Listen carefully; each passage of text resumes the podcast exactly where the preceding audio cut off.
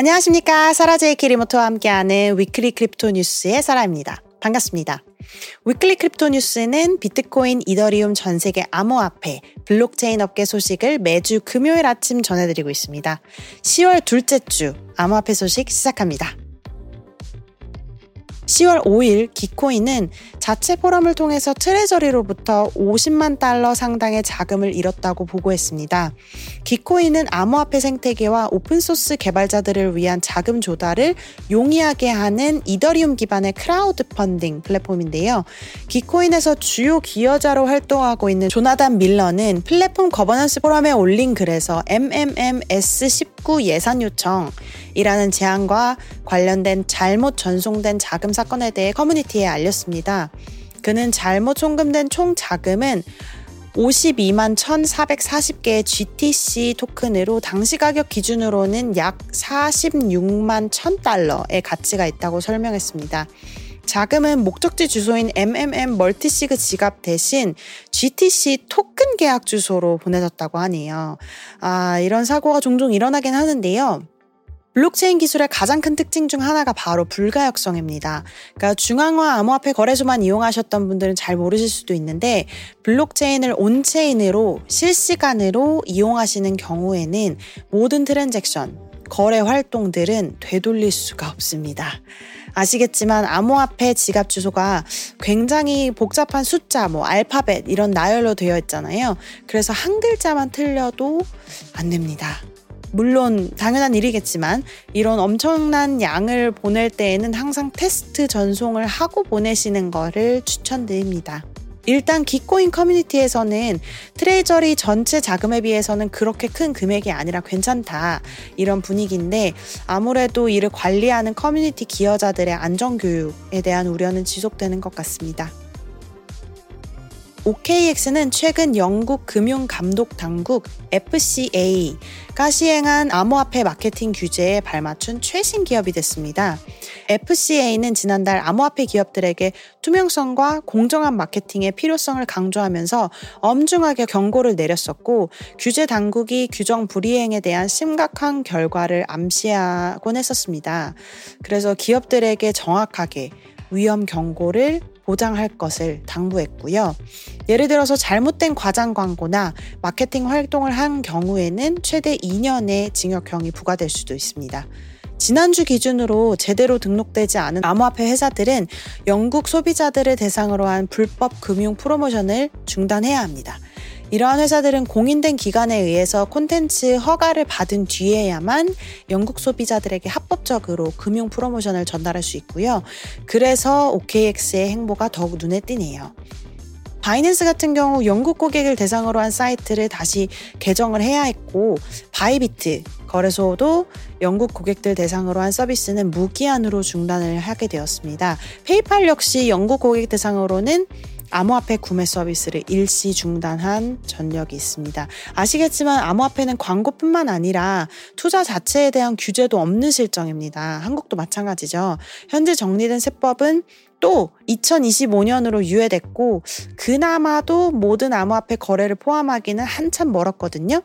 투자자 보호, 그리고 기업의 자유롭지만 건전한 활동을 보장하기 위해서는 제대로 된 규제 얼른 필요하다고 생각합니다. 지난 9월 이더리움이 작업 증명에서 지분 증명으로 전환하는 역사적인 사건이 있었죠. 이로 인해서 이더리움의 발행량이 90% 감소했습니다. 많은 소위 이더리움 maximalist들은 이러한 변화가 이더리움의 가치를 상승시키는 효과가 있을 거라고 예상했는데요.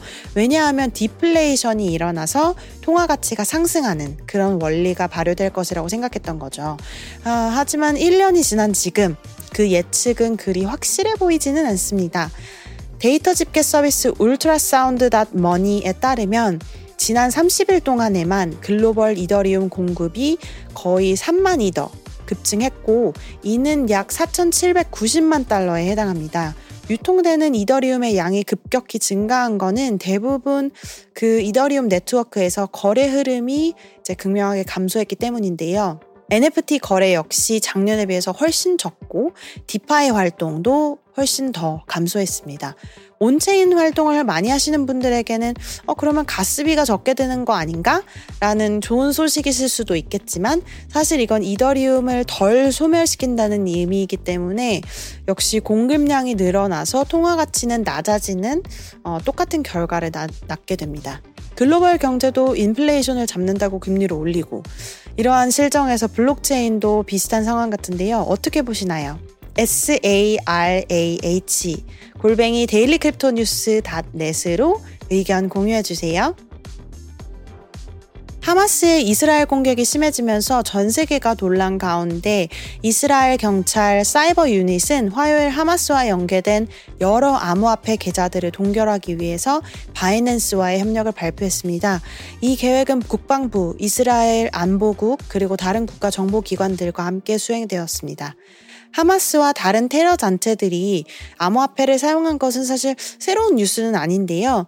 하마스는 2019년 2월 국제사회의 제재를 피하기 위해서 암호화폐 기부 요청을 처음 시작했다고 하네요. 지난 5월 로이터 조사에 따르면 이스라엘 당국은 2021년부터 바이낸스에 거의 190개 가까운 암호화폐 계정을 동결시켰다고 합니다. 이 중 상당 부분은 하마스와 제휴 관계를 맺고 있는 팔레스타인 기업들의 것이었습니다. 암호화폐 거래소 제미나이는 인도 법인의 사업 확장을 위해 2,400만 달러를 투자한 데 이어서 운영 책임자도 성공적으로 임명했습니다. 이 전략은 제미나이의 APAC 지역 사업 확장 전략과 일치하고 제미나이의 아시아 태평양 CEO인 프라비 티와나는 지난 9월 인도의 수도 델리 근처에 위치한 구르가온, 구르그람이라고도 불리죠. 이곳에 있는 엔지니어링 센터가 향후 몇 년간 회사의 성장을 부채질하는 데 큰 영향을 미칠 것이라고 발표했습니다. 구르가운 센터에는 현재 70명 이상의 직원이 있고요. 2023년 말까지 100명, 그리고 2024년 말까지는 200명으로 직원 수를 늘릴 계획이 있습니다. 회사는 또한 현물 및 파생 암호화폐 거래 상품이 인도의 소매 및 기관 고객 모두에게 서비스를 제공할 준비가 완벽하게 되어 있다고 언급했는데요. 인도는 암호화폐의 기본 틀, 프레임워크, 그 다음에 표준을 만드는데 매우 적극적으로 활동을 해왔습니다. 그리고 올해 G20 개최 이후에 암호화폐에 대한 그들의 입장을 추후 더 상세하게 이제 발표를 할 예정인데요. G20의 아시아, 유럽, 미국, 아프리카 국가들이 전 세계에 이제 포함이 되어 있기 때문에 이러한 행보는 아주 대단하고 어, 큰 여파가 있을 것으로 예상이 됩니다. 투명한 암호화폐 규제에 대한 건설적인 선례가 있기를 바랍니다. 올해 가히 최고의 뉴스라고 할 수 있죠. FTX의 샘 뱅크만 프리드. 마치 암호화폐 법률 드라마를 찍는 것 같기도 한데요. 소송과 관련된 몇 가지 최신 소식 전해드립니다. FTX는 실제 이용 가능한 자금이 아닌 난수와 일별 거래량을 기준으로 한 뭐 일종의 공식을 이용해서 보험금 잔액을 표시했다고 하네요. 어, 그리고 공동 설립자인 게리 왕은 실제 보험금 잔액이 플랫폼의 웹사이트에 표시된 금액보다도 적었다라고 증언을 했습니다. FTX는 태국 성 노동자들에게 등록된 계좌를 이용하여 알라메다 리서치로부터 동결 자금을 회수하려고 했다고 전 알라메다 리서치 CEO 캐롤라인 앨리슨이 배심원들에게 말했습니다. 또한 이 캐롤라인 앨리스는 FTX 내부자들이 중국 정부가 동결한 10억 달러 상당의 자금을 회수하기 위해 성노동자들을 도청했다고 증언하기도 했습니다. 수요일 연방법원 전시로 제출된 2022년 11월 내부 문서에 따르면 샘 뱅크먼 프리드는 FTX 경쟁사인 바이낸스가 알라메다 대차 대조표를 언론에 유출했다고 언급했습니다. 이로 인해서 사실 바이낸스의 FTT 지분 매각이 사실상 FTX 붕괴로 어, 이어지는 시작점이 됐었죠. 지난 11월 FTX와 FTX US로부터 4억 달러 이상을 가로챈 해커 있었죠. 이 해커는 샘 뱅크만 프리드의 사기 재판에 대한 과대 선전을 이용하여 자금을 더욱 찾기 어렵고 난해한 상황인 것처럼 만들 수도 있다. 라고 CertiK이라는 회사의 보안 운영 책임자인 휴 브룩스가 말했습니다. 지난주에도 말씀드렸듯이 샘 뱅크만 프리드의 형사 재판이 시작되기 며칠 전에 한 해커가 FTX 지갑에서 수백만 달러를 옮기기 시작했는데요. 이 움직임은 재판 내내 계속되었습니다.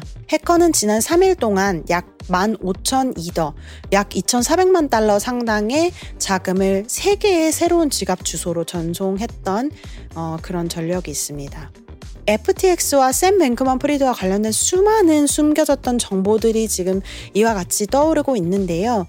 사실 저는 법정 드라마를 영화로 볼 때는 정말 좋아하는데 현실에서 이렇게 드라마 같은 일이 펼쳐지고 있으니 이게 꿈인지 생시인지 하는 생각이 들기도 합니다.